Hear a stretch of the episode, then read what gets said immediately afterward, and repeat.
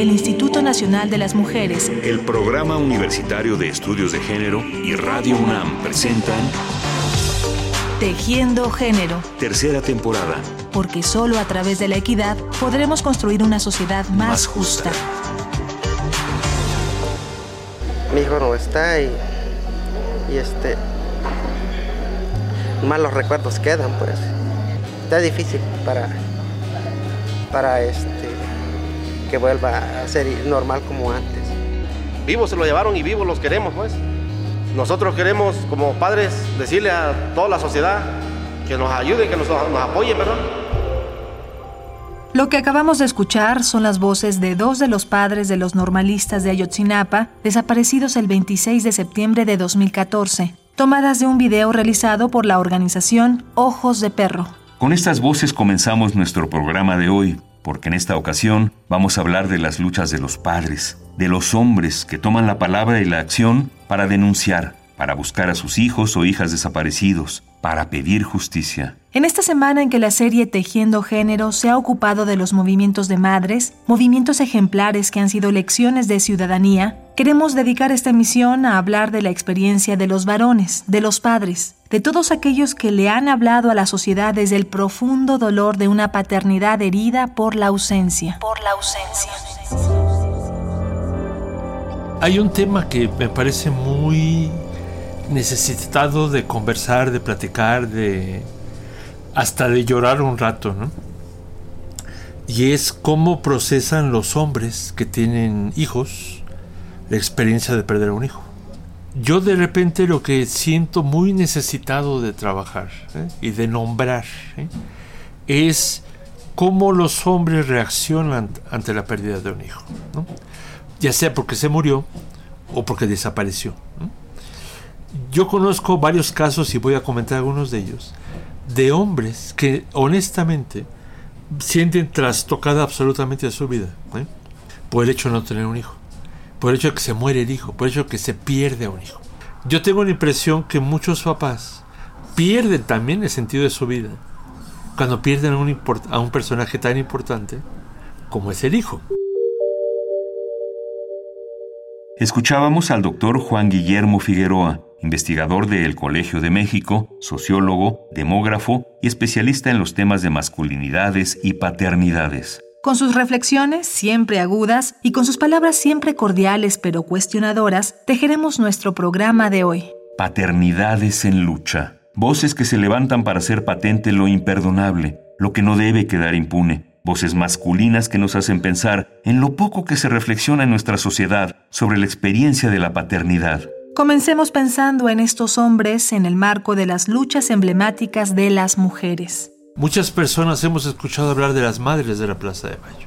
Muchas personas admiramos, acompañamos, nos acercamos a las madres de la Plaza de Mayo y ahora a las abuelas de la Plaza de Mayo, en la lógica de que son mujeres que desde hace más de 40 años, treinta y tantos posiblemente, están demandando la cercanía, la presencia, la reaparición de sus hijos.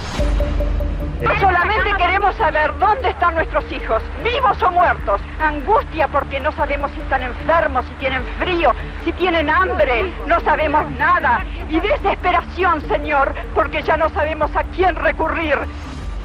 Por la cercanía con ellas, por mi interés en temas de paternidad, yo he tenido la oportunidad de preguntarle a las madres de la Plaza de Mayo, algunas de ellas, ¿por qué nada, por qué nada más habla de las madres de la Plaza de Mayo?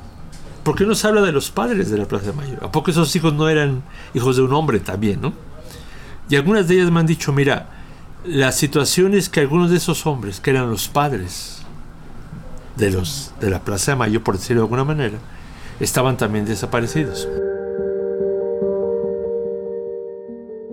Padres e hijos desaparecidos dentro de una misma familia. Esa era, en algunas ocasiones, la terrible realidad provocada por la represión de la dictadura militar en la Argentina de los años 70. Pero también hubo padres, muchos padres, que sufrieron la desaparición forzada de sus hijos y que acompañaron la lucha de las mujeres en la Plaza de Mayo, de sus compañeras, pero sin hacer patente su presencia. Los hombres sospechaban, los padres de la Plaza de Mayo, nuestros compañeros, me decían ellas, que si, ellos peleaban igual que nosotras, a la par de nosotras, era más probable que ellos los agredieran porque eran hombres. O bien que ellos no aguantaran hacerlo de una manera más pacífica y se confrontaran violentamente con los militares. Entonces, esos padres decidieron, en acuerdo con las madres, que ellas caminaran por la Plaza de Mayo, que ellas demandaran, que exigieran la reaparición de sus hijos, y que los hombres estuvieran en las esquinas de la plaza cuidándolas. Si alguien las agredía, que ellos intervinieran. Pero no siempre fue así, y no todos los padres participaron de esa manera. Otro punto que destaca Juan Guillermo Figueroa y que le interesa especialmente en su reflexión sobre lo masculino y sobre la paternidad es el de la devastación paralizadora que afectó a algunos de esos padres y que no les permitió recuperar las fuerzas necesarias para una lucha que se adivinaba desesperanzadora y tal vez infructuosa. Pero lo que es impresionante para propósitos de papás, de padres en lucha por sus hijos, ¿eh? es cuando ellas mismas me dijeron Fíjate, lo triste es que algunos de estos hombres que buscaban a sus hijos se murieron por la tristeza de no encontrarlos. Alguna de ellas me lo dijo de manera muy cruda. Dice, tan no saben qué hacer con el dolor que optaron por morirse. Perdió sentido la vida misma. Entonces, ellas me decían, los hombres no saben qué hacer con su dolor. Lo que ellas me decían es, irónicamente, dolorosamente, en algunos casos sí encontramos a sus hijos. Pero ya no estaba el papá para dárselo, ya no estaba el papá para decirle, compañero, aquí está tu, tu, tu vástago, tu hijo. El gran problema es que por los modelos de masculinidad que hemos aprendido, hay hombres que ni siquiera sabemos cómo nombrar el dolor que estamos viviendo. Hay hombres que se mueren sin haber nombrado el dolor. Los hombres no lloran, los hombres no expresan sus sentimientos, los hombres no manifiestan su dolor. Esos mandatos de género han limitado profundamente la posibilidad de muchos varones de compartir los momentos más duros de la vida, y el más rotundamente duro entre ellos debe ser, muy seguramente, la pérdida de un hijo o de una hija. Se creía, se asumía, o quizá mucha gente lo sigue asumiendo, que los hombres nos guardamos los sentires, que los hombres aprendimos tanto el discurso de que un hombre no se queja, de que un hombre no llora, que ni siquiera por los sujetos que uno vive, a veces como son los propios hijos, pareciera que uno no manifiesta su, su referencia. Sin embargo, esas mismas ideas sobre la actitud de los varones han hecho que cuando los hombres, cuando los padres se expresan, la sociedad se vea tocada y conmovida de manera profunda. Mira, yo creo que los hombres que se animan a decir públicamente lo que les significa perder a un ser querido, nos mueven el tapete, dicho literalmente, nos remueven algunos prejuicios que tenemos sobre la forma que los hombres reaccionan. Cuando uno descubre a hombres mostrándose públicamente, de la inmensa tristeza que les produce, el no encontrar a su hijo, el haber perdido a su hijo, yo creo que nos enseña poderosamente, por una parte, la capacidad de emoción que tienen los sujetos también del sexo masculino, ¿no? Pero al mismo tiempo que es posible manifestarse emocionalmente a pesar de los aprendizajes tan rígidos que a veces hemos recibido. Hace falta mucho amor en este país. Yo creo que, que es eso, que lo que hemos visibilizado del dolor concita el amor de las gentes y creo que eso, eso es una gran conquista del pueblo de México.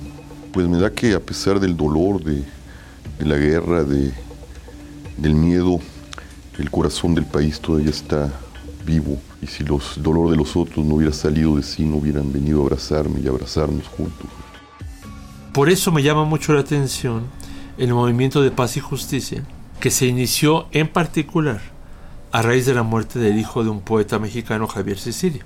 El movimiento de, de paz y justicia, que no es el movimiento de Javier Sicilia, sino coordinado en algún momento por él, lo que buscaba era invitar a la gente que había perdido a hijos a demandar la presencia y la reinstalación de los mismos. Y en el caso ya evidente, como en el caso de Javier, de que el hijo hubiera fallecido, hubiera sido asesinado, ¿no? Demandar justicia. Yo tengo la impresión que Javier quizá ha sobrevivido a la pérdida de su hijo porque ha hecho cosas.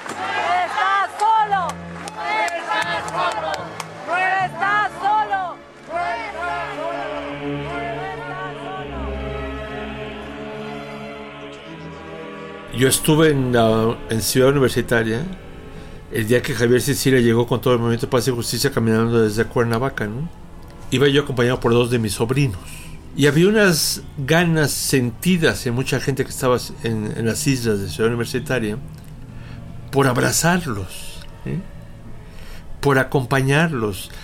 No tenía uno nada que decirle, decir, yo no sé dónde está tu hijo, a muchos de ellos. Pero quisiera que te sintieras acompañado. Y yo tengo la impresión que a muchos de ellos les, hizo mucho bien.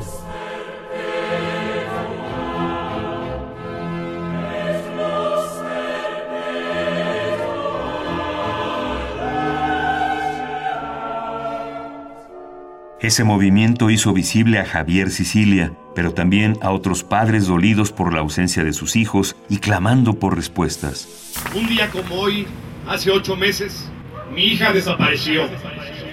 A mí se me hace como muy urgente poder encontrar algún tipo de expresiones, de palabras, de acompañamientos para los hombres que son capaces de visibilizar el dolor, la rabia que les produce el asesinato de un hijo, la pérdida de un hijo, la incertidumbre de dónde está un hijo. Una lucha más reciente, una herida muy abierta, en la que los padres, los varones, han tenido una presencia relevante, es la de los 43 estudiantes de la Normal Rural de Ayotzinapa, desaparecidos el 26 de septiembre de 2014. Yo no recuerdo una experiencia más conmovedora mía en el Colegio de México que escuchar a padres, a hombres, diciendo, hijo, donde quieras que, donde quiera que estés, te voy a seguir buscando. Y yo veía la conmoción, el sentimiento tan profundo de remover afectos en colegas cercanos. Cuando llegan a un hombre dolido, conmovido, o sea, tan aludiendo a sus sentires ya. Y tengo una impresión que parte de la cercanía que ha habido de muchas personas.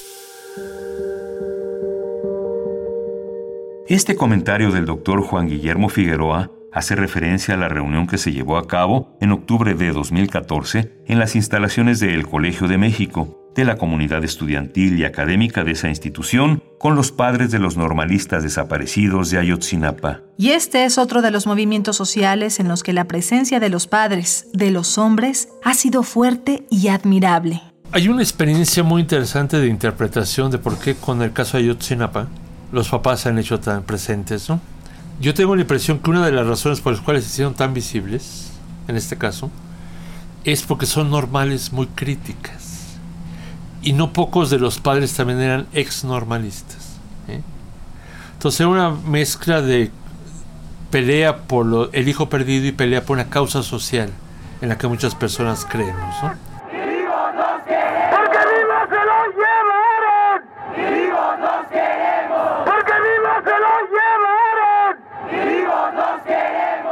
los padres se organizaron inmediatamente. Y tan, tan legítima es su causa que han sido, invitados a, han sido invitados a muchas partes del mundo. Yo voy guardando notas de Chile, de Argentina, de España, de Francia, de Suiza, de gente solidarizándose y diciendo todos somos Ayotzinapa, ¿no? Hay como unas ganas internacionales, quizá pueda decirse, de cuidarse mutuamente, de, de acompañarse y sobre todo yo insisto en esa frase de que son nuestros futuros maestros. ¿eh? Yo tengo la impresión que lo que uno ha aprendido con las experiencias de mujeres, no únicamente de hombres, de mujeres y de hombres en, en la lucha, es como cada, cada vez es más obligado que los sujetos no vivamos aislados de los otros, ¿no? como decía León Gieco, un compositor latinoamericano, que el dolor no nos sea indiferente.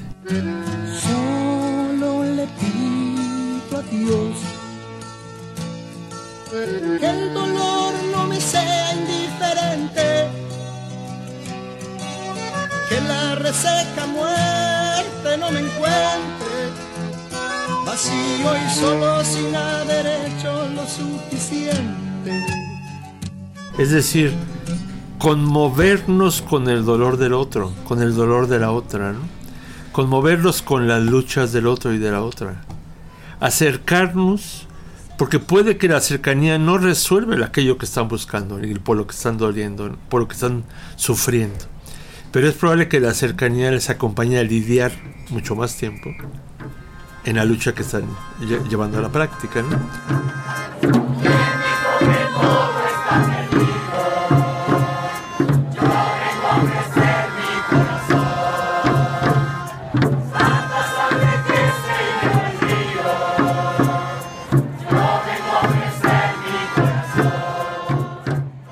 Entonces yo creo que los, los papás y las mamás que siguen luchando, en este caso por sus hijos, son como una conciencia permanente para el resto.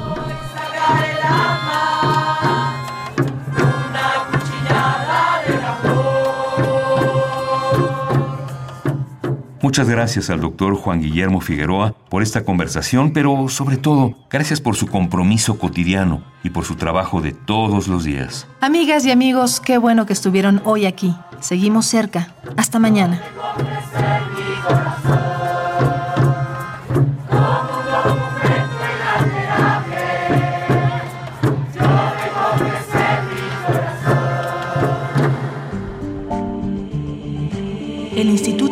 De las Mujeres, el Programa Universitario de Estudios de Género y Radio UNAM presentaron Tejiendo Género. Tercera temporada. Porque solo a través de la equidad podremos construir una sociedad más, justa.